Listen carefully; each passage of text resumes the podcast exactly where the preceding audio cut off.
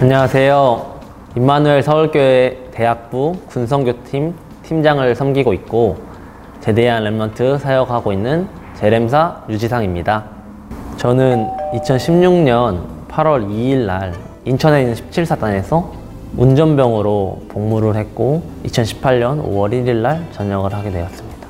8월 2일 날 입대를 했는데 8월 2일 전이 리더 수련회였어요. 리더 수련회를 갔다 와서 복음에 대해서 어느 정도 진짜 안다고 생각을 하고 갔는데 훈련소에서는 잘 붙잡고 있었어요. 왜냐하면은 저 혼자 묵상할 수 있는 시간이 있던 거예요. 불침범쓸 때도 뭐 메시지나 잠깐 뭐 묵상하고 그랬는데 새로운 환경에 적응하다 보니까 많이 혼나기도 하고 나에 대한 사명 그런 것도 잘 모르겠고 혼나고 그 어려운 상황 속에서 주일마다 교회를 가도 복음을 듣는 게 아니라 단순히 좋은 말 그 정도 듣는 느낌에서 저에게 막 뭔가 갈증을 풀어주지 못했어요.